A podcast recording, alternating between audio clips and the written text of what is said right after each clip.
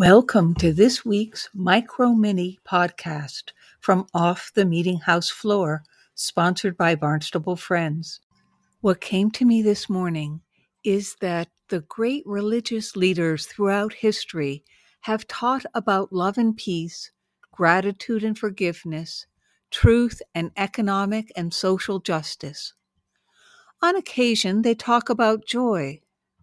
But what is missing might be the importance of having fun. Having fun and enjoyment are actually different things. You can enjoy a good meal, but not necessarily have fun. However, you can't have fun and not have joy. As I thought about this, my grandmother Carrie's blessing, which my family used as a grace before meals, came to mind. It's a very simple, kind of sweet blessing that speaks to the many meeting houses that I've called home.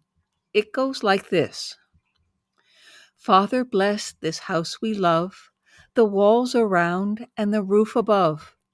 Help us make it happy here with work and play and love and cheer. Now and all the days to come, Heavenly Father, bless this home. For most of my life, I thought that as poetry, it was defective because when speaking it, the ending didn't rhyme. Recently, though, I've come to realize that what was wrong was me, not my grandmother's poetry skills. It was my cultural bias and my judgments of normal that were the problem. The blessing was written by a woman who spent her entire life in the southwest part of the United States in the early 1900s. This means that her accent would have been radically different from mine. So for her, the ending did rhyme, and the only thing wrong was my assumption. As I thought deeper about this, it occurred to me that similarly, the assumption that an authentic spiritual life needs to be full of sackcloth and ashes instead of having fun and being of good cheer. And this might be faulty.